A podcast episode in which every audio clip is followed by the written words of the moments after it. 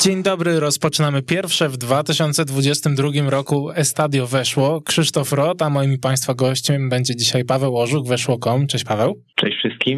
Słuchaj, zaczniemy sobie y, ten rok, tak jak zaczął się rok w La Lidze od meczu Realu Madryt. Y, Realu Madryt, który wreszcie możemy w jakiś sposób skrytykować po naprawdę długim czasie dobrych występów. Y, no przyszła ta porażka z Hetafe, porażka, która jest jak najbardziej zasłużona, bo jeżeli sobie spojrzymy na postawę po prostu niemalże każdego zawodnika Realu Madryt w tym spotkaniu, no to mamy błąd Militao, mamy fatalną postawę Karima Benzemy, Mamy Casemiro, który statystycznie y, zagrał naprawdę niezłe spotkanie, natomiast no, odczucia z jego gry były takie, że, że szkoda gadać. Y, ale oddał strzał, ale oddał ładny strzał, nie mów. To prawda, tak, to prawda. Oddał dobry strzał. Lucas Vazquez, który w tym meczu zagrał tak, że można by y, z jego występu zrobić podręcznik, jak nie grać, będąc bocznym obrońcą.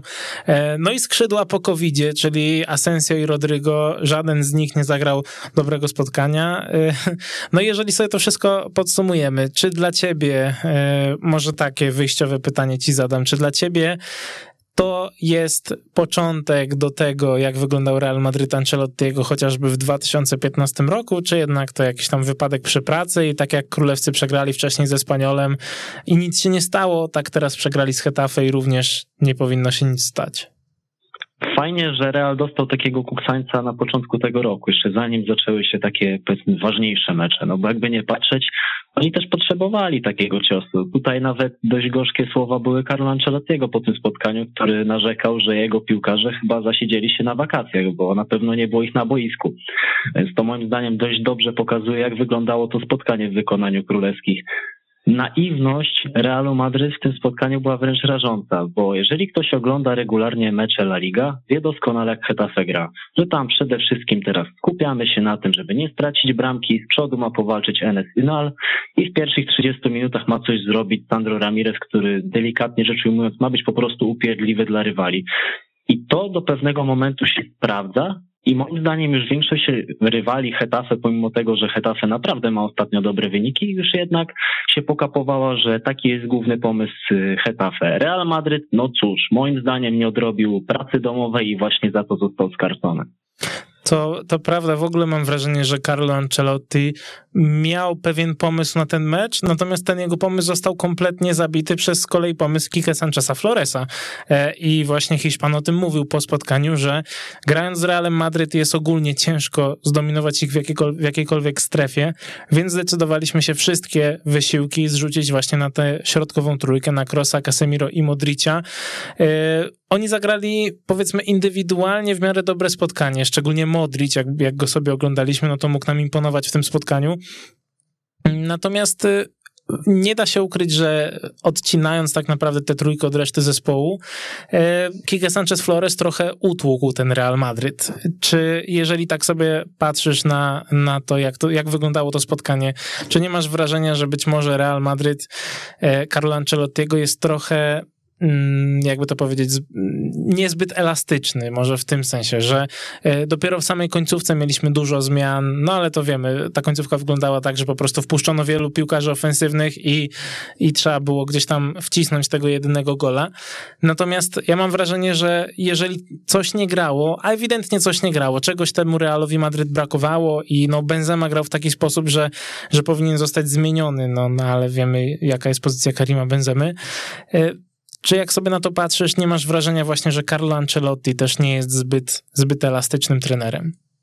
Ja myślę, że może nie tyle, nie, że nie jest zbyt elastyczny, tylko na zbyt wiele pozwalał piłkarzom, bo mimo wszystko, nawet jeżeli jakąś krytykę wcześniej kierował w stronę swoich piłkarzy, to raczej było coś na zasadzie takiego klapsa, raczej nic poważnego. A teraz już widzimy, że jednak miarka się przebrała i trzeba trochę inaczej podejść do tych zawodników i oni go bardzo zawiedli. Wiele akcji Realu Madryt wyglądało mniej więcej w ten sposób, że była jakaś, była jakaś koronkowa wymiana podań, 30-40 metrów od bramki i nagle przychodził taki moment, w którym tak jakby rozłączyło kontroler od konsoli. Nagle niecelne podanie, totalnie out of context. Nikt nie wiedział na dobrą sprawę, co się dzieje. Nagle brak zrozumienia i cały atak się sypał tej drużyny. I to moim zdaniem było rażące.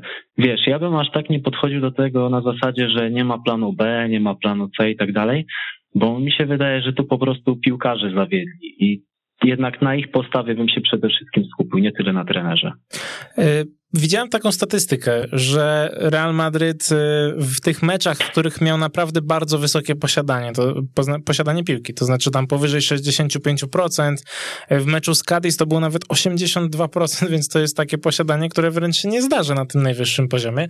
E, w takich meczach jak ten właśnie z Hetafe, z Cadiz wspomnianym, z Sheriffem wcześniej, ze Spaniolem, to były mecze, w których Real Madryt przegrywał lub remisował, i zastanawiam się, czy e, jeżeli sobie to porównamy do na przykład klasyku na Camp Nou, gdzie Real ewidentnie oddał piłkę Barcelonie i czekał, e, czekał na, na swoją grę, na kontry i wygrał to spotkanie, czy to nie jest trochę przepis na to, jak potencjalnie ten Real Madryt można ukąsić? Z tego można by wyciągnąć takie wademekum dla trenerów, e, którzy będą się mierzyli właśnie z królewskimi w najbliższym czasie. Pewnie, że tak. Tym bardziej, że jak Hetafe oddało tam piłkę królewskim, no to oni jednak rozgrywali ją z dala od bramki Hetafe. I też co mi się rzucało w oczy, to jak zachowywał się Karim Benzema. O ile go chwalimy za taką drużynową postawę, że szuka takiej gry dwójkowej ze swoimi kolegami z zespołu. Tutaj w tym spotkaniu moim zdaniem często grał zbyt głęboko, trochę jak Robert Lewandowski w czasach Waldemara Fornalika. Jednak on powinien znajdować się gdzieś w okolicach pola karnego, żeby móc ukąsić rywali. A on cały czas schodził gdzieś na 40 metr, czasami nawet głębiej. Dla mnie to było wręcz porażające i też nie dziwię się, że jakby jego występ perspektywie już nawet jednej doby oceniamy nadal negatywnie, bo jednak za mało było takiego Karima Benzemy, którego oczekujemy. Za dużo jednak takiego rozgrywającego, moim zdaniem bardziej grał na pozycji numer 8 momentami niż na pozycji napastnika i to moim zdaniem strasznie raziło. Tak, też, też mi się wydaje. W ogóle y, występ Karima Benzemy był naprawdę fatalny. Dawno nie pamiętam takiego meczu w wykonaniu Francuza, y, żebym nie był w stanie sobie przypomnieć jakiegoś takiego jednego konkretnego, dobrego zagrania Karima. Każda jego klepka, każde jego rozrzucenie akcji albo było podaniem takim zwalniającym te akcje, albo było podaniem za mocnym, tak jak w końcówce do Petera tam y, rozrzucał właśnie na skrzydło i... Jeszcze się i... wściekł na tego Petera. Tak, tak, tak, tak. Też to widziałem. Bardzo mnie to z zdziwiło, bo Peter od razu był taki, mam wrażenie, jak była kamera na niego, to był taki dość przestraszony, no bo, no bo co, wścieka się na ciebie Karim Benzema, a ty tak naprawdę dostałeś podanie, którego nie miałeś prawa przyjąć.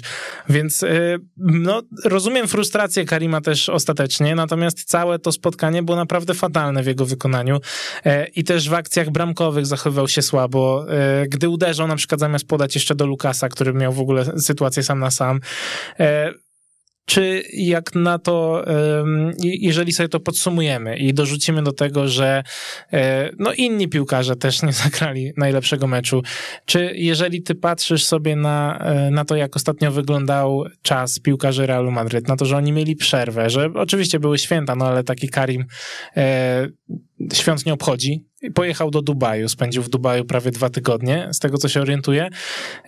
Czy to nie jest trochę taki kamyczek do ogródka, jeśli chodzi o, o potencjalny profesjonalizm? No bo ja wiem, że oni na pewno trenują, że oni mają jakieś rozpisane plany i tak dalej, i tak dalej. Natomiast wydaje mi się, że w momencie, w którym e, no, masz nawet ten urlop, to pytanie, czy lepiej jest się odciąć od tego całkowicie i właśnie wyjechać do Dubaju, czy czy jednak trochę popracować, bo, bo my też tak mamy redakcyjnie, mam wrażenie, takie określenie, e, że, że Karim jest w Dubaju, e, jeżeli gra, jeżeli gra fatalnie. Karim myślami jeszcze jest w Dubaju. Że jeżeli gra Karima Benzemy po takim wyjeździe do Dubaju nie pozostawiałaby żadnych wątpliwości, raczej byście nie mieli pretensji o to, ale chyba coś jest faktycznie na rzeczy i też właśnie tak jak wcześniej wspominałem o Carlo Ancelottim, że on narzekał na swoich piłkarzy, że wciąż są na wakacjach. Ja nie wiem, czy to nie była właśnie szpilka w stronę chociażby Benzemy, który właśnie zagrał tak, jakby dalej był gdzieś na wakacjach, all inclusive, wiesz, mhm. raczej myślenie o jakimś bacenie i imprezie niż o tym, żeby pokonać Dawida Sorię. I faktycznie, to chyba może być na rzeczy. No, jakby nie patrzeć, nieco inaczej też zarządza się takim zespołem jak Real Madryt niż chociażby Hetafe, które przez lata były koszarami, jeszcze za czasów zwłaszcza Bordalasa. Tutaj trzeba wszystko wyważyć, trzeba pozwolić gwiazdom też na to, żeby regenerowali się na swój sposób, ale trzeba zachować ten balans. I być może właśnie to jest też taki moment, żeby zdać sobie sprawę, że ci piłkarze jednak sobie potrafią na zbyt wiele pozwolić i trzeba pewne kwestie utemperować w porę. Tak, zamykając powoli temat Realu Madryt, zagadnęcie tylko o Puchar Króla, e, w którym Real Madryt będzie się mierzył z Alcoyano, e, z którym grał już rok temu na tym etapie i przegrał 2 do 1, został wyeliminowany dość wcześnie e, właśnie z rozgrywek Pucharu Króla. Ja mam wrażenie, że w ogóle to są takie rozgrywki, które, okej, okay, kibice pewnie nie uznają ich za jakieś niesamowicie ważne, jeżeli w walce są o na przykład mistrzostwo czy, czy Ligę Mistrzów. Natomiast ten e, Puchar Króla pozostaje niezdobyty, o ile dobrze pamiętam, od 2014 roku, więc to też już szmat czasu naprawdę. A fajnie by było, fajnie by było gdzieś tam być w walce o, o trzy trofea do, do samego końca. E, jakbyś był Carlo Ancelotti, jakbyś w ogóle podszedł do tego meczu? Bo mam wrażenie, że o ile niektórym piłkarzom motywacji nie będzie brakowało chociażby po to, żeby się trochę zemścić za to, co się stało rok temu, e, zemścić na legendarnym już Jose Juanie, łysym bramkarzu Alcoyano, który mam wrażenie stał się od tamtego spotkania prawdziwą legendą hiszpańskiej piłki. E, jak byś podszedł do tego spotkania na miejscu Carlo Ancelottiego? Czy to jest moment, bo pamiętajmy, że zaraz Real gra z Walencją, zaraz jest Barcelona w Superpucharze Hiszpanii. Czy to jest moment na to, żeby dać odpocząć tym kluczowym zawodnikom i postawić całkowicie na młodzież? Czy jednak, e, czy jednak uważasz, że no, gdzieś tam trzeba to zbilansować, bo to cały czas jest jedna runda i fajnie by było awansować? Ale wiesz, jak trzymamy się tej narracji, że trochę chłopaki za dużo odpoczywali ostatnimi czasy, no to tym bardziej powinno się wystawić tą samą jedenastkę, która zagra z Hetafe i niech pokażą, co potrafią w starciu z Alcoyano. Bardziej, że doświadczenia zeszłego roku pokazały, że zmiennicy nie zawsze dają radę. Jeszcze wtedy Vinicius nie był w takiej formie jak w tym sezonie i zagrał beznadziejnie. Pamiętam, że Marcelo to już taką kaszanę zagrał, że wszyscy chcieli go na taczce wywieźć z Madrytu. Tak, to samo Także... Isko, to samo Isko. Tak, i chyba Czust jeszcze zagrał, ale do niego chyba najmniej było pretensji z, z mhm. kwestii młodych akurat zawodników. Ale wiesz, ja akurat bym się zdecydował właśnie na takie wystawienie żelaznej jedenastki i pokazał chłopakom, że słuchajcie, z Hetafe daliście ciała, no to teraz trzeba się odbudować na Alcoyano. Dochodzimy spotkaniami do właściwego rytmu i trzeba pokazać swoją siłę. Raczej bym się tego trzymał. Tak, jest w tym sumie też e, element taki, takiej budowy pewności siebie. No na pewno Karim Benzema ma pewności siebie po tym meczu z Hetafe to raczej nie ma gdzieś. Niesamowicie niesamowicie zbudowanej. E, porozmawiajmy sobie też o tym, co się działo w ten weekend w ogóle na, na hiszpańskich boiskach, bo był to weekend dość, dość ciekawy. O Barcelonie będziemy rozmawiać w drugiej części audycji. Najpierw bym cię zagadnął o Atletico e, podejmujące Rayo Vallecano. Jeżeli sobie spojrzymy na tabelę, no to to był ewidentnie hit tabeli, bo wtedy się mierzyła czwarta drużyna z piątą, o ile mnie pamięć nie myli.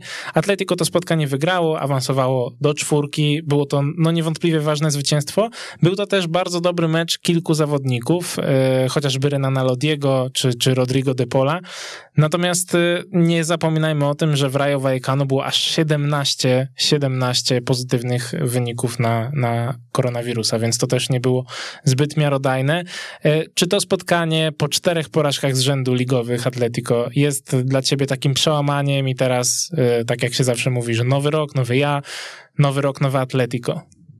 Ja bym traktował to spotkanie podobnie jak to spotkanie wygrane z Kadyksem przez Atletico jakiś czas temu. Też wówczas zaliczyli taki gorszy okres i nagle zdołali wysoko wygrać.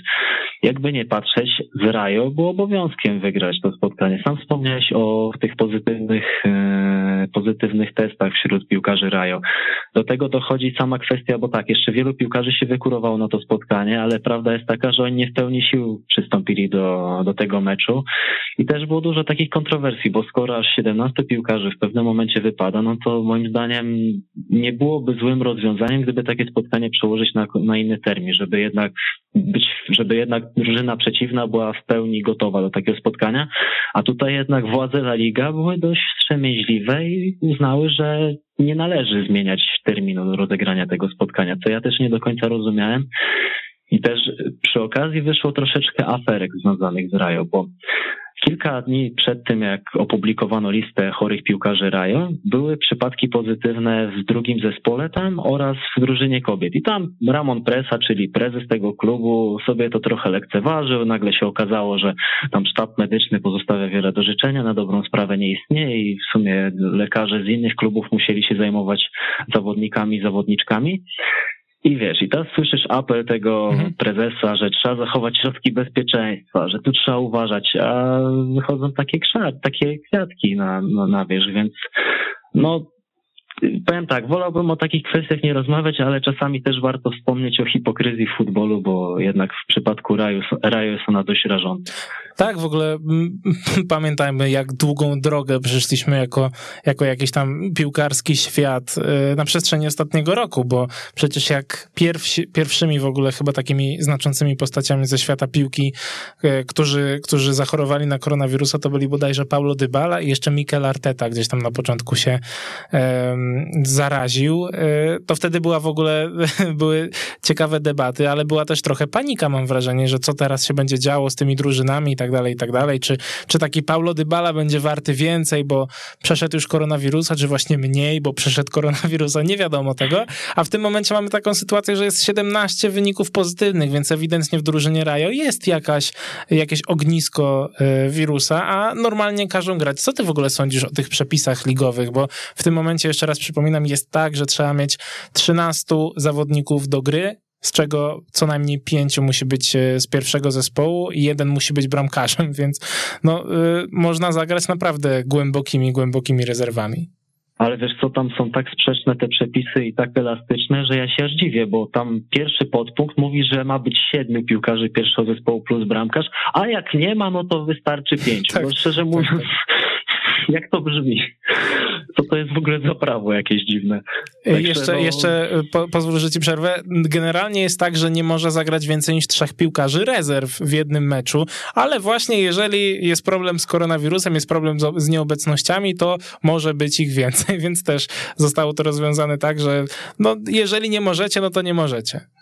Ale tak samo nie wiem, czy pamiętasz tą sytuację jeszcze, to nie chcę skłamać, czy to było w październiku, czy w listopadzie, jak piłkarze z z Ameryki Południowej, którzy dostali powołania, mieli wracać do swoich klubów i nagle odwołano dwa spotkania w lidze mhm, hiszpańskiej. Tak, tylko tak. dlatego, że tam jakaś wąska grupa zawodników nie mogła grać ze względu na, na to, że miała być zmęczona. A tutaj mamy przypadki pozytywne. Wiemy, że muszą piłkarze przejść izolację i, i nagle nie ma problemu. Nie mhm. wiem, dziwi mnie taka sytuacja. Nie jest to zbyt mądre rozwiązanie. Tak, wtedy przełożono mecz Barcelony z Sewillą z uwagi na to, że dwóch piłkarzy Sewilli i, nie, przepraszam, chyba czterech piłkarzy Sewilli i jeden piłkarz Barcelony nie zdążyliby wrócić ze zgrupowania. No tymczasem mamy właśnie 17 i Rayo musiało ten mecz grać. E, no i tam chyba jeszcze było Atletico Granada chyba, o ile się nie mylę. E. Być może tak, tak. No i ten mecz Realu Madryt z Atletikiem też został przecież przełożony, więc faktycznie była to dziwna sytuacja, no ale dla Atletico na pewno pozytywna, e, pozytywna wiadomość. Oprócz tego jestem ciekaw, co też uważasz o, o meczu Realu Sociedad z, z Deportivo Alaves. Tam padł remis 1 do 1, natomiast bardzo duże było oburzenie związane z sędziowaniem tego spotkania, bo ani sędzia główny, ani VAR nie zainterweniowali w sprawie karnego, który no po, po, po powtórkach e, wydaje się być dość oczywistą jedenastką dla, dla Realu Sociedad. I to oburzenie było aż tak duże, że nawet oficjalny profil klubu e, wrzucił na Twittera e, właśnie filmik z tego wydarzenia, e, krytykując jednocześnie sędziego i VAR, więc to nie, jest, to nie są rzeczy, które się zbyt często w Hiszpanii zdarzają. Też działa tutaj La Liga, która zawsze takie, takie, takie filmiki wyłapuje i bardzo szybko blokuje, żeby tylko zapobiec rozprzestrzenianiu się takich informacji. No nie wiem, no, dla mnie to są, to są rzeczy dość dziwne to, to, co się działo, jeśli chodzi o sędziowanie w ostatnim, e, w ostatnim tygodniu, bo e, no, mam wrażenie, że sędziowie naprawdę dość mocno wpłynęli na wynik większości spotkań, a to, co się wydarzyło w meczu Real Sociedad, no to to już był absurd naprawdę. Wiesz co, nawet mnie zastanawia, bo myślałem, że w ogóle jak Real Sociedad wrzuci ten film, bo się spodziewałem czegoś takiego, to myślałem, że tylko pozostawi to samemu sobie, ewentualnie wrzuci jakąś emotkę, żeby po prostu nie robić jakichś większych dymów. A oni nagle dopisali rzut karty i ewidentna czerwona kartka, mhm. czy coś w tym stylu, już tak, nie chcę tak, tak, przekłamać. Tak, tak, Także wiesz, y, no moim zdaniem to faktycznie decyzja sędziego była beznadziejna i tutaj komisja ligi powinna się zająć tym, żeby jednak y, sędziego napomnieć, że w takich sytuacjach powinien się nieco inaczej zachować. Tylko z drugiej strony, kto oglądał ten mecz, to wie doskonale, że Real Sociedad został skarcony na własne życzenie taką, taką decyzją. Bo jeżeli patrzymy na to obiektywnie, znaczy subiektywnie, obiektywizm nie istnieje, mhm. to Aleksander Isak miał już taką przewagę, tam dobrych 6-7 metrów nad Wiktorem Laguardią i nie oszukujmy się, Isak to jest jeden z najszybszych piłkarzy w lidze. Nagle zwolnił, poczekał sobie, aż dobiegnie do niego obrońca i w sumie czekał na ten faul. Nie wiem po co, zamiast, no moim zdaniem miał spokojnie 5-6 sekund, żeby tą piłkę wbić do siatki. On czekał, czekał, czekał, czekał, aż w końcu został pchnięty i, no, i powinien być rzut karny, ale moim zdaniem na własne życzenie jakby Real, Real Sociedad nie wykorzystał tej sytuacji. Mhm, tak, to prawda, mogło tak być, no ale znów to nie zmienia sytuacji, że, że ten rzut karny po prostu, po prostu się należał. E, mam do ciebie jeszcze, jeszcze dwa tematy. E, jednym jest to, co Celta pokazała na Benito Villamarin, ponieważ e, Celta Vigo pokonała Real Betis 2 do 0. To było takie spotkanie, w którym ja szczerze mówiąc byłem zaskoczony, no bo ten Real Betis funkcjonował w ostatnim czasie naprawdę, naprawdę bardzo dobrze. E, a tymczasem przyjeżdża Celta, której chyba ten odpoczynek dobrze zrobił, no i Jago Aspas, który po raz kolejny pokazuje, że powinien dostać szansę chociażby na kilka spotkań w reprezentacji i że obecnie jest jednym z najlepszych hiszpańskich piłkarzy w ogóle ofensywnych dostępnych dla Luisa Enrique, który tego zdania jednak nie podziela. E, jak sobie patrzysz na ten Real Betis, e, mówiliśmy parę tygodni temu, że bardzo fajnie by było zobaczyć Betis w Lidze Mistrzów. Czy teraz, z perspektywy nowo rozpoczętego roku, e, stawiałbyś na jaką czwórkę, jeśli chodzi o, o Ligę Mistrzów? Bo wiemy, że nawet Barcelona nadrobiła straty i w tym momencie jest już tylko punkt za Atletico, czyli dwa punkty za Realem, za Realem Betis. Ja będę się trzymał dalej tego, że jednak czwórkę będzie tworzył Real, Atletico, Barcelona i Sevilla. Betis widzę raczej na miejscach powiedzmy około piątego. I myślę, że to jest, to jest jednak takie miejsce, które powinien zająć na koniec sezonu, bo te wyniki, co były ostatnimi czasy, może nie były ponad stan, ale były wyżyłowane. I jakby nie patrzeć, no wiesz, też spójrzmy na to spotkanie z Celtą, tak jak, tak jak faktycznie jaki przebieg miało. Moim zdaniem Celta ten mecz wygrała niezasłużenie. Była słabszym zespołem, to Betis generował więcej sytuacji, ale jednak to Celta była skuteczniejsza i zdoła wygrać to spotkanie. Też nie, nie deprecjonowałbym drużyny Pellegriniego po takim jednym spotkaniu, bo oceniajmy jednak na podstawie tego, co dzieje się w dłuższej perspektywie, a jednak Betis od początku tego sezonu prezentuje się co najmniej dobrze. Mhm, to jeszcze powiedz mi na koniec, y, Real Madryt przegrał swoje spotkanie, więc Sevilla staje przed naprawdę dużą szansą dzisiaj. Y, dzisiaj Sevilla gra z Cadiz. Y, jeżeli Sevilla wygra swoje dwa zaległe mecze w tym momencie, jak rozmawiamy, względem Realu Madryt, no to będzie traciła do królewskich tylko, tylko dwa punkty. Czy to jest dla ciebie taki moment być może zwrotny tego sezonu, bo e, no jesteśmy jeszcze na w miarę wczesnym etapie, natomiast chyba nie spodziewaliśmy się, że, że to właśnie Sevilla będzie taką ekipą najbliżej walczącą z Realem Madryt o mistrzostwo. Wiesz co, wybrnę trochę żartem, bo w polskiej lidze też był taki zespół, który cały czas miał dwa mecze mniej od reszty stawki i też miał się za moment rozkręcić. I trochę to nie wyszło. No z Sevillą jest nieco inaczej. Myślę, że jednak Sevilla będzie skracała ten dystans i wykorzysta to, że Real się potrafi, potknął, ale jakby nie patrzeć, no tam osłabienia są duże, bo Kunde zawieszony, Jesus Navas kontuzja, Lamela kontuzja, Suso też to, co pamiętam, nie wiem czy Montiel zagra, nie wiem czy Akunia. Więc e, no, czeka ich dość trudne starcie, tym bardziej, że ten Kadyks jak się szybko nie ukąsi, to potrafi sprawić problemy. Chociażby pokazał to mecz z Atletikiem. Tak, to, to zdecydowanie jest prawda. Ja jestem ciekaw w ogóle, e, jak faktycznie będzie wyglądał Cadiz i jego pomysł na mecz e, w tym, e, w tym dniu, no bo wiemy, że na Bernabeu Cadiz pokazał, że, że po prostu potrafi się bronić żelazną jedenastką, a tutaj być może nawet będzie opcja na ukąszenie, a z drugiej strony to zawsze jest opcja dla rywala również na to, żeby z jakąś kontrą ewentualną wyjść. Paweł, dziękuję Ci serdecznie za naszą dzisiejszą rozmowę. Był z nami Paweł Orzuk, weszło.com. Dziękuję. Dzięki wielkie. Do następnego razu. Ja zapraszam na krótką przerwę i za chwilę wracamy na antenę. Gol! Gol! Gol! Weszło! Weszło! Weszło! I wracamy na antenę Weszło FM i jest już z nami Adrian Białkowski, portal No Camp No. Cześć Adrian.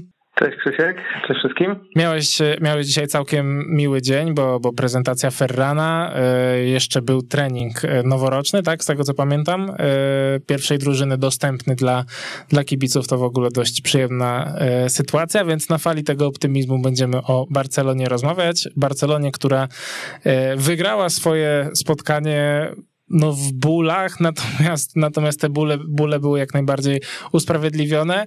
E, na początek może cię zapytam, jak ty oceniasz, e, jak ty oceniasz słowa Szawiego, który powiedział, że to jedno z najważniejszych zwycięstw, że to było kluczowe, heroiczne i tak dalej. E, czy jak patrzysz na to z perspektywy tego, w jakich warunkach Barcelona musiała grać, to jak najbardziej się z Szawim zgadzasz, czy jednak no, to mimo wszystko była Majorka? Tak, no kiedyś powiedziałbym, że takimi meczami wygrywa się mistrzostwo, na to raczej w tym sezonie nie liczymy, ale można powiedzieć, że takimi meczami wchodzi się do top 4 i gra w Lidze Mistrzów w następnym mhm. sezonie. Trochę nam się te priorytety zmieniły, ale nie jest to absolutnie wina Czawiego, a wręcz przeciwnie, odkąd Czawi przyszedł, to gramy mm, zdecydowanie lepiej z tygodnia na tydzień praktycznie. E, Czawi ma rację, no co tu dużo mówić. E, nie mieliśmy wczoraj dostępnych 17 zawodników poprzez zawieszenia, kontuzje, COVID, e, więc ten skład był naprawdę lepiony dosłownie z kogo się dało. Mm, połowa składu to właściwie Barca B tak naprawdę, więc tutaj też e, ci z e, kibiców Barcy, którzy kiedyś mówili, że Czawi to najpierw powinien do Barcy przyjść i potrenować Barca B, a dopiero później myśleć o pierwszej drużynie, e, mogą być zadowoleni, bo trenuje obecnie i pierwszą i drugą jednocześnie, można powiedzieć, tak. dzięki temu wszystkiemu. I ja podchodzę do tego mm, tak, że y, trzeba, trzeba na to spojrzeć, jak e, jeszcze było parę dosłownie miesięcy temu za Kumana e, w tym klubie i co Kuman powiedziałby w takiej sytuacji, a, a co mówi Czawi. Więc Kuman pewnie powiedziałby, że no przecież jest jak jest i nie da się wygrać i dlaczego ten mecz nie został przełożony i wszyscy byliby, e, byliby, byliby winni naokoło, poza nim, a, a Czawi po prostu wziął to, co miał ustawił chłopaków bardzo dobrze, bo ta Majorka wczoraj nic nie pokazała, aż do chyba 83 minuty w ogóle żadnej sytuacji nie mieli. I, no i wygrał spotkanie na w sumie zawsze niełatwym terenie, no bo na wyjeździe. Mhm. E, więc widać zmianę w mentalności tej drużyny. Tak, ja się zgadzam z Trawiem absolutnie. Mhm. Czy ty jakiekolwiek wnioski dotyczące taktyki, e, czy czegoś, no jakichś takich występów zawodników byś wyciągał na bazie tego meczu, czy to jednak było na tyle lepione, nie wiem, chociażby z Ronaldem Araujo grającym na lewej obronie? E, no właśnie. Że, no właśnie. Nie, właśnie, nie, nie, chyba bym nie wyciągał, naprawdę. To znaczy, cieszy mnie, że drużyna pokazała charakter, że obyło się w końcu bez jakichś głupich e, błędów, że w końcu Ter Stegen coś obronił, a Luke de Jong e, coś strzelił. To też rzeczy, które no, były dosyć niespotykane w zeszłym roku, mhm. e, więc może im dieta świąteczna pomogła. E, ale właśnie tak jak wspomniałeś, no ten Araujo robiący przekładanki w stylu Cristiano Ronaldo na lewej stronie, próbujący do, dośrodkować, no to wyglądało dosyć e, śmiesznie. Także raczej, tak. raczej nie, nie mam żadnych długoterminowych wniosków z tego meczu akurat. To był szczerze mówiąc mój ulubiony moment z tego spotkania, jakie, jakie oglądałem. Właśnie jak Ronald Araujo tak śmigał tą lewą stroną i nagle, mhm. e, nagle stawał naprzeciwko obrońcy i orientował się, że w sumie jest już całkiem niedaleko pola karnego i co, tu, co tu by teraz zrobić. Choć Ronald Araujo z tego co kojarzę chyba kiedyś był napastnikiem. Kiedyś e, tak, on zaczynał karierę podobno mm. gdzieś tam w juniorach właśnie na, na napastniku, także mm. jego ciągnie, on, on ma takie momenty właśnie zerwania się czasami w stylu właśnie Gerarda Piqué i idzie do przodu i przecież i, i bramki zdarza mu się strzelać i, e, i miał naprawdę kilka mocnych sytuacji w tym sezonie. E, ale jeszcze na skrzydle dryblującego tego nie widzieliśmy. Tak, to, to prawda, choć widać, że ten dryk, dryk do takiej gry pozostał ewidentnie. E, słuchaj, idąc dalej, e, idąc dalej, wspomniałeś o Gerardzie Piqué. On zagrał w parze stoperów z Erikiem Garcją. Eric Garcia zagrał kolejne dobre spotkanie, yy, aczkolwiek no, znów e, trzeba brać poprawkę na rywala, natomiast mam wrażenie, że bardzo dobre i bardzo dobrze w ogóle dla defensywy Barcelony, że wrócił Gerard Piqué, bo to była, była taka postać yy, mam wrażenie, ustawiająca, ustawiająca cały zespół, jeśli chodzi o, o właśnie e, jakieś kwestie taktyczne, jakieś rozłożenie tych zawodników, a umówmy się, że ustawić Rikiego Pudzia gdzieś na boisku, to, e, to nie jest prosta sprawa, żeby on się trzymał w miarę jednej hmm. pozycji. E, jak oceniasz w ogóle powrót właśnie e, Gerarda, Gerarda Piqué? Bo ja mam wrażenie, że to jest taki element, którego Barcelonie mogło brakować, nawet jeżeli on gdzieś tam czasem sprinty, czy, czy jakaś taka walka e, szybkościowa, dribbling z zawodnikami rywali, no to może nie dojeżdżać już po prostu fizycznie. Natomiast e, te cechy takie wolicjonalne i zmysł taktyczny i bycie po prostu liderem, to, to Gerard ma cały czas to wszystko. Tak, no przede wszystkim e, Piqué ma więcej doświadczenia niż e, wszyscy jego koledzy z obrony razem wzięci. Jakbyśmy to wzięli e, pod uwagę i sumowali sezony, które oni grają, a ile on gra, to tak by mniej więcej to wyszło. Więc Garcia, Raucho czy Migueza, jakbyśmy ich dodali, to wyjdzie im tam na ile? 10-12 tych sezonów może. Mhm. Także to musi robić różnicę i grał też z opaską kapitańską, to na pewno jakoś go dodatkowo zmotywowało. E, więc e, no, nie, ja nie jestem wielkim może fanem Gerarda Piqué w ostatnich e, czasach i, mhm. i, uważam, że no, on już jest po drugiej stronie tęczy i powinien sobie powoli przychodzić na emeryturę i zajmować się tam Pucharem Davisa, czy co tam teraz robi, czy jakimiś mistrzostwami w podbijaniu balona. Ale właśnie są takie mecze, pojawiają się takie mecze, kiedy pojawia się ten stary, dobry Piki i wtedy widać, no, dlaczego on gra w tej Barcelonie e, już tyle lat, bo przecież nie gra za zasługi, e, ale gra przede wszystkim dlatego, że jest legendą tego klubu. Mm, także no, bardzo go brakuje. E, Eric Garcia bardzo dobry mecz. O Eriku Garcia mówi się tylko właściwie w kontekście jakichś ewentualnych błędów, jakie popełnia. Natomiast kiedy zagra dobry mecz taki jak wczoraj, to właściwie mm, wszyscy przychodzą nad tym do porządku dziennego. Także Dobrze, że wspomniałeś. E, faktycznie kolejny dobry e, mecz Eryka.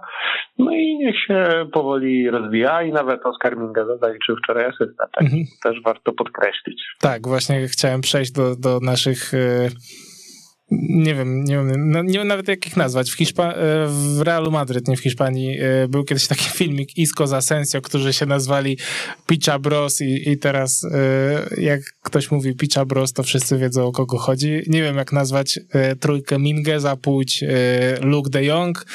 Możemy im jakoś tam później wymyślić jakieś robocze określenie, natomiast zacząłbym właśnie od Oscara. E,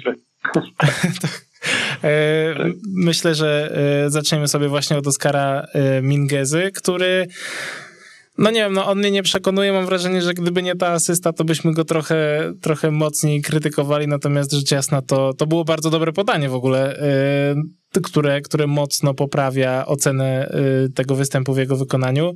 Y, czy Oscar Mingeza y, patrzymy też tak trochę długookresowo, bo wiesz, początek roku, gdzieś tam jakieś rozważania, postanowienia noworoczne. Czy Oscar Mingeza jest w ogóle gościem, który twoim zdaniem powinien w tej Barcelonie pozostać? No bo wiemy, że na dziś to on ma w niej miejsce, nawet jeżeli nie jest to pierwszy skład, bo po prostu ta prawa obrona, zobaczymy jak będzie to z Dani Malweszem, natomiast do tej pory nie wyglądała jak skała.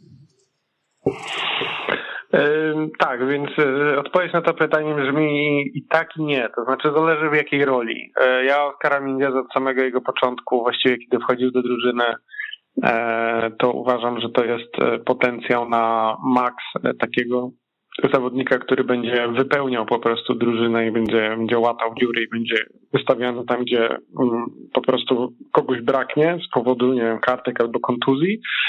No i to jest raczej poziom, którego nie przeskoczy, więc to też trochę zależy od Mingezy. To znaczy, jeżeli on będzie chciał gdzieś grać regularnie, no to na pewno nie będzie to FC Barcelona, bo po prostu no, nie ma takiego talentu i, i tyle. My go tutaj często e, porównujemy z e, takim graczem Uleger, kiedyś był w Barcelonie, to też był wychowanek i to, i to też była taka zapchaj dziura, który po prostu no, no, no nie umiał za dobrze grać i, i nie, nie, nie, ma się co oszukiwać, że Mieda też nie jest e, graczem na poziomie Barcy, przynajmniej na poziomie, jaki byśmy chcieli widzieć e, w Barcy, e, ale, ale jest przydatny właśnie jako taki jako e, żywy organizm, który jest i ma dwie nogi i nie ma covid aktualnie. To też jest duży plus teraz, bo, mhm. e, bo jak, jak właśnie widzimy po tym wczorajszym meczu, nie jest to wcale takie oczywiste. Także no niestety e, obawiam się, że Gazał nas długo nie zagości, prędzej czy później e, mu podziękują. E, też musimy sobie jakby wrócić do tego, jak on się w ogóle w tym, w tej drużynie znalazł. Tam się znalazł dlatego, że po prostu e, nie było kim grać i, i tak go wzięli e, trochę jak e, w, filmie Poranek Kojota, trochę go jak dla okupu go wzięli i, i, tak już został po prostu. Mhm. Więc nie spodziewam się, żeby tutaj zrobił jakąś dużą karierę, ale jeżeli nie przeszkadza mu właśnie bycie drugim czy trzecim e, obrońcą, na przykład w rotacji, to dlaczego nie? On i tak zarabia bardzo małe pieniądze, więc e, tacy ludzie jak najbardziej też są potrzebni, e, więc to od niego zależy, ale mhm. no ciężko się momentami patrzy na to, jak gra faktycznie i ta asysta wczoraj faktycznie trochę e, przykrywa ten jego występ, który był no taki sobie. Mhm. Przechodząc do kolejnego e, z naszego barcelońskiego tria, do Rikiego, czy to jest też e, człowiek, który, tak jak powiedziałeś o Mingerze, również może być potrzebny? Jak patrzysz na, to, na ten jego występ, e, nie wiem, to był jego pierwszy mecz w wyjściowym składzie w tym sezonie Barcelony? Bo nie przypominam sobie innego. Pierwszy, mm, tak, pierwszy y, i, i właśnie to pokazuje w jakiej sytuacji on się znalazł, a i właściwie lata mijają. On już wcale, mimo tego jak wygląda, on wcale taki młody nie jest, bo z tych całych, z tej całej młodej generacji piłkarzy Barcelony to on jest praktycznie najstarszy obok e, Araujo. E, więc e, to nie jest już e, nastolatek, który dopiero wchodzi do drużyny i ma no, występy lepsze, występy gorsze, ale ogólnie się stara i będzie się rozwijał. Nie, to nie jest ta sytuacja. To nie jest taka sytuacja jak nie wiem, z Gawim, czy nie wiem, z Iliasem no, chociażby, czy, czy z Ferranem, no, Tutaj mamy po prostu chłopaka, na którego kolejny już trener nie stawia i e, Ricky bardzo chciał pokazać, że on się jednak nadaje i że mm, będzie kiedyś e, grał w tej Barcelonie, bo to jest jego marzenie, to jest jego klub i to jest super.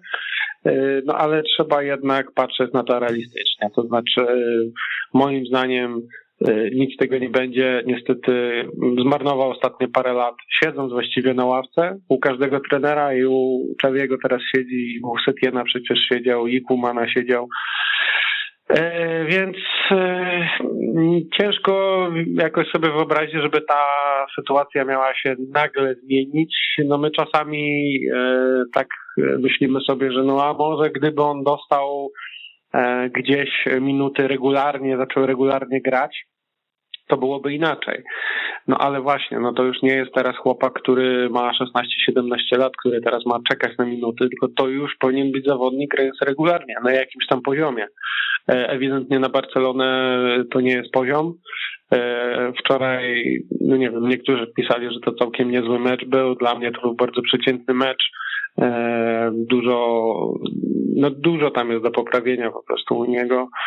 E, jeśli chodzi o kwestie ustawiania się, kwestie taktyczne, podawania e, bardziej może do przodu, a nie, a nie w bok. E, no, no dużo jest tych mankamentów, które trzeba poprawić i na to już nie ma czasu, bo to już nie jest taki wiek, żeby to poprawiać. Także on najlepiej, żeby sobie znalazł jakiś klub, gdzie pójdzie albo na wypożyczenie, albo po prostu pójdzie na, na zasadzie sprzedaży i może kiedyś do Barcelony wróci, ale siedzieć e, tutaj po to, żeby siedzieć i być maskotką e, social media, e, no to ja tego nie widzę po prostu, nie widzę w tym sensu, mhm. ale to on sobie tak sam sobie wymyślił on sam steruje swoją karierą, prawda?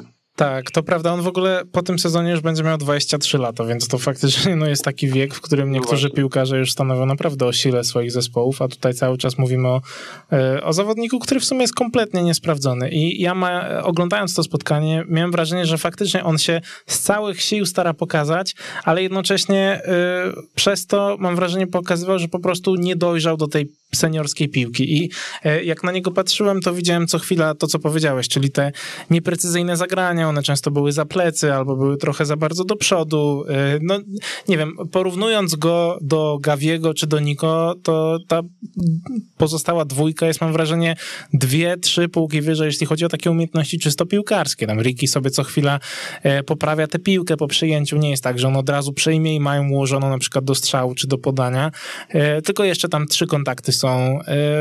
Jego wyskoki do pressingu, jego gubienie pozycji. No mam wrażenie, że po prostu Ricky się do Barcelony nie nadaje, no ale to myślę, że widzi każdy, kto jakkolwiek oglądał kiedykolwiek mecz Rickiego Pudzia. A przechodząc właśnie do trzeciego i, i to sobie zamkniemy klamrą też taką transferową. Luke de Jong y, dostał szansę od Szawiego, strzelił gola dającego zwycięstwo do, dość ładną główką, to trzeba też przyznać, dość ładnie się tam odnalazł. Nie wiem, co zrobił też bramkarz Majorki przy tej akcji, no ale...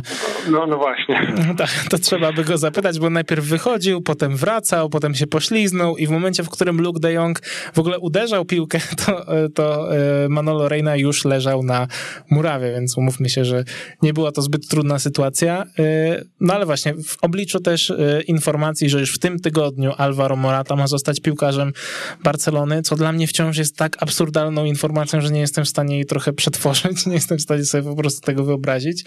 Y, no co byś zrobił z Lukiem de Jongiem, bo trzeba zwalniać piłkarzy z listy płac, żeby móc zarejestrować innych. Ja myślę, że Luke de Jong doskonale zdaje sobie sprawę z tego, w jakiej sytuacji jest i on też o tym mówi, że on po prostu jest tutaj w tym klubie i będzie starał się być profesjonalistą e, i dawać z siebie wszystko na tyle, na ile będzie mógł, ale on też wie, że ma ograniczenia i po prostu to, to, to nie jest e, klub, gdzie on powinien grać, tylko to jest klub, do którego ściągnął go Ronald Kuman, bo akurat taki miał pomysł na, na na, na, na napastnika.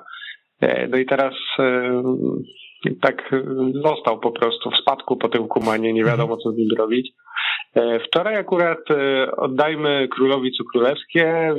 Naprawdę przyzwoity mecz, bo to nie tylko ta, ta bramka, ale też przecież e, legendarne nożyce w poprzeczkę, które jakby weszły, no to byłaby chyba e, bramka sezonu.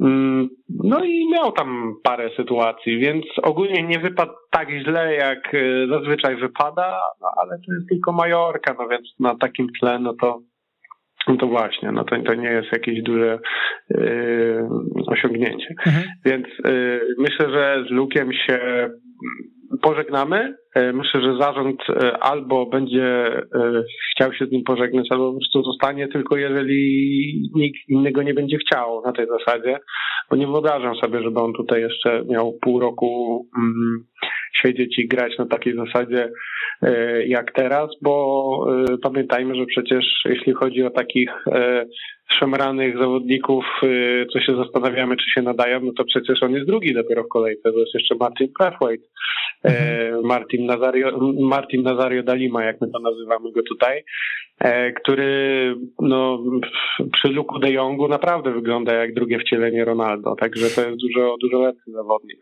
E, mhm. Więc Luke nie ma co e, tutaj szukać, gra na razie, bo po prostu nie ma kim grać, ale będziemy się z nim żegnać oczywiście Życzymy mu wszystkiego dobrego, bo był profesjonalistą, nie robił żadnych problemów pozaboiskowych i tak dalej, żadnych tam głupich wywiadów nie dawał do, e, do prasy, no ale po prostu to nie jest miejsce dla niego. Także takie jest moje zdanie. Mhm. No dobrze, a to jak oceniasz z tej, z tej perspektywy yy, sprowadzenie, bo myślę, że możemy już tak o tym mówić, yy, Alvaro Moraty, z tego co mówiły hiszpańskie media, to ta jego przygoda z Barceloną potrwa co najmniej półtora roku, no i jest to wyraźne życzenie Szawiego. Już w ogóle pomijam cały ten aspekt, że Alvaro Morata będzie, ja nie wiem, czy był taki inny piłkarz, który w tych nowożytnych czasach reprezentował zarówno Real Madryt, jak i Atletico i Barcelonę, szczerze mówiąc. Ben Schuster.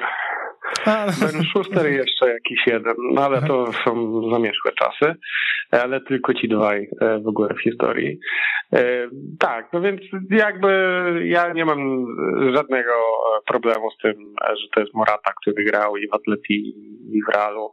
E, byli już tacy piłkarze, którzy grali i czy w Atletico, czy w Realu przychodzili do nas, nie Luis Enrique chociażby, tak? I mhm. budowali swoją, swoją historię. Ja jakby nie mam z tym żadnego problemu. E, byłoby dziwnie, gdyby to był jakiś taki, wiecie, e, wiesz, zatwardziały madridista e, z wytatuowanym herbem gdzieś na, na piersiach, ale tak nie jest, więc dla, mnie bardziej interesuje, czy on tutaj będzie pasował, czy, czy on się nadaje, czy będzie dobrze grał.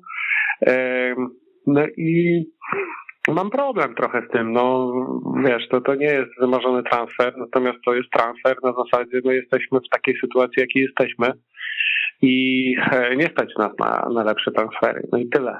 E, to jest całe wyjaśnienie tego transferu. Nikogo mhm. lepszego z rynku nie wyciągniemy. Kawaniego chyba Manchester nie chciał puścić. E, inne jakieś nazwiska w ogóle nie wchodzą w grę, więc z tego co jest, tak patrząc na to, kto jest dostępny, no to chyba najlepsza możliwa, najlepsze możliwe rozwiązanie. E, co by nie patrzeć, jest to nadal reprezentant Hiszpanii, więc to też nie jest jakiś ogórek. E, powinien być lepszy niż De Jong czy Martin Brathwaite.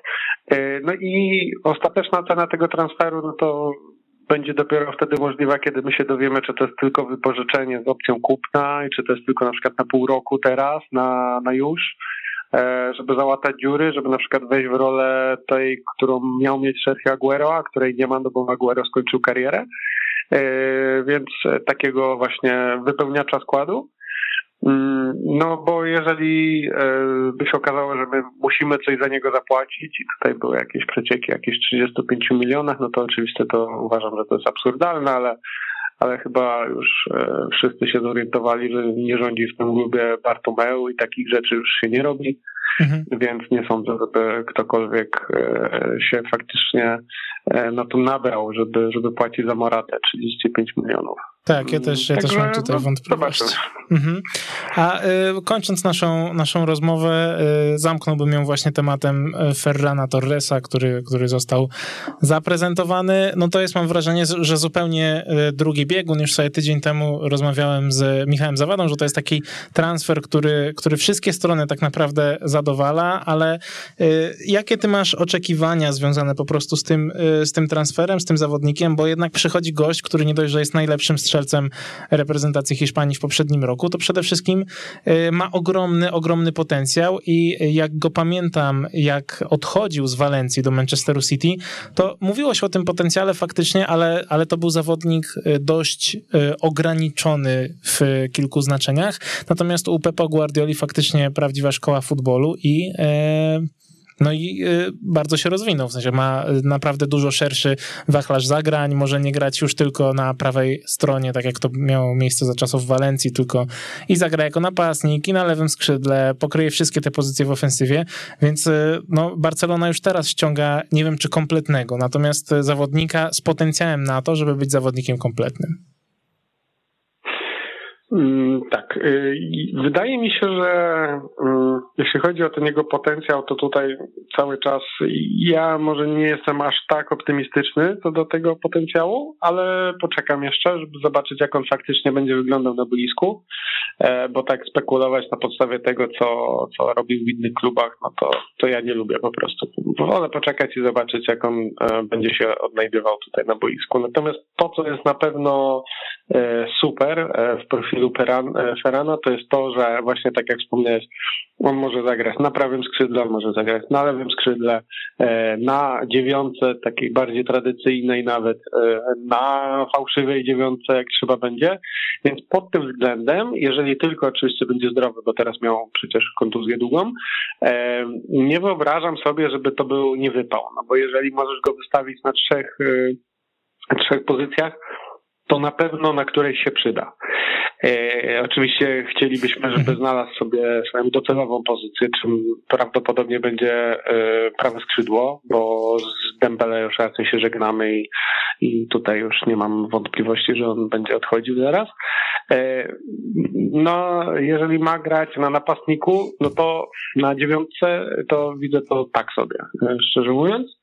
E, ale znowu, biorąc pod uwagę, jaką mamy sytuację teraz kadrową, to, to nawet i tam może grać i, i pewnie też nie będzie gorszy niż taki Luke czy, czy Brathwaite. Mhm. Nie wiem, mm, na ile ten transfer jest faktycznie warty tych pieniędzy, ale zakładam, że y, to jest troszeczkę taki podatek od luksusu, a raczej od tego, że możemy rozłożyć to na wiele lat, tą płatność, bo to był na pewno jeden z warunek tych negocjacji, ponieważ Barcelona obecnie pieniędzy nie ma prawie w ogóle, e, więc pewnie też troszeczkę musiała dopłacić, chociażby dlatego właśnie, żeby nie płacić teraz wszystkiego, tylko tam parę milionów euro teraz w tym sezonie, a resztę e, w ratach. Te zmienne, które tam są, też są bardzo sensowne i takie zmienne, które są, e, to na przykład jak tam wygramy Ligę Mistrzów i tak dalej, no to, mhm. to wszyscy w Barcelonie będą się cieszyli, jeżeli będą mogli to zapłacić, prawda? Więc to nie są zmienne w stylu Bartomeu, czyli zagra 5 meczów, to dajemy wam 5 milionów, a zagra 15, dajemy wam następne 10. Nie, no takie zmienne, które były właściwie pewne, to, to, to nie, ma, nie miały sensu zupełnie e, za Bartomeu. E, więc e, ogólnie jestem optymistycznie nastawiony do Ferrana z takim umiarkowanym optymizmem. E, przede wszystkim niech on będzie zdrowy, o jego talent się raczej nie martwimy. Poza tym mm, trenował go Marcelino, Pep Guardiola, Luis Enrique i teraz będzie go trenował Xavi, więc ja myślę, że pozazdrościć. Myślę, że większość piłkarzy na świecie by mu pozazdrościła takiego startu w karierze, a on właściwie to jest nadal przecież młodziutki chłopak, a, a już jest, e, gdzie by nie, nie poszedł, e, prawie że był podstawowym zawodnikiem. Mm, no w City nie, ale wiemy, że City to jest City i tam tak, właściwie tak. mało kto ma pewny plac i, i tam te rotacje są e, naj, jak najbardziej normalne. Więc mhm. Fajnie. My, my się cieszymy. Wygląda na sympatycznego chłopaka. Już dzisiaj na tym otwartym treningu, na którym byłem na Camp Nou, tam sobie trochę e, kopał piłkę z Pedrim. E, poznawali się od razu, także jestem, jestem bardzo pozytywnie nastawiony i zobaczymy, co z niego wyjdzie. Mhm, to powiedz mi jeszcze na sam koniec, e, krótko tylko, czy nie obawiasz się trochę kłopotów z jego rejestracją, no bo wyszedł Mateu Alemani po meczu właśnie z Majorką i powiedział, że no oczywiście są pewne rzeczy do zrobienia zrobienia. Generalnie wiadomość jego była taka, że e, ma świadomość, że e, są pewne rzeczy do zrobienia. E, można zarejestrować Ferrana, ale tylko po spełnieniu kilku warunków. Mam wrażenie, że to są właśnie albo nowe kontrakty i obniżenia serii, obniżenia pensji lub, lub odejścia zawodników, więc pewne rzeczy trzeba zrealizować, zanim się zarejestruje Ferrana. Tak, no gdyby się okazało, że nie można go e, zarejestrować teraz, no to e, byłby to absolutny skandal i no w ogóle nie chcę brać pod uwagę takiego scenariusza, szczerze mówiąc, na razie przynajmniej, e, więc też w takie zapewnienia, że wszystko jest ok, to jak wiesz, ja już nie wierzę, bo Laporta takie zapewnienia już nam prawił przy okazji przedłużenia kontraktu Messiego, więc ja już mu nigdy nie będę ufał, jak takie coś będzie mówione, natomiast dużo większe zaufanie mam do właśnie Mateo Alemania i trzeba mu ufać po prostu, bo na razie jeszcze właściwie nic źle nie zrobił, odkąd mhm. jest tutaj w tym klubie. I mam nadzieję, że nie chodzi tutaj o to, że musi ktoś odejść z dwójki Umtiti czy Coutinho, no bo to wtedy będzie oznaczało naprawdę potężne problemy, bo wiemy, że tej dwójki się po prostu wyrzucić z klubu nie da i trzeba by, nie wiem, rozważać jakieś rozwiązania kontraktów. Także mam nadzieję, że do niczego takiego nie dojdzie. Mhm. Dziękuję Ci bardzo za dzisiaj, Adrian. Był z nami Adrian Białkowski, No Camp No. Również bardzo dziękuję. Cześć. Dzięki serdeczne, trzymaj się ciepło. E, to już koniec dzisiejszego Estadio Weszło. Dziękuję Wam bardzo. Słyszymy się w następnym tygodniu. Do usłyszenia. Hej. Słuchaj nas na weszło.fm.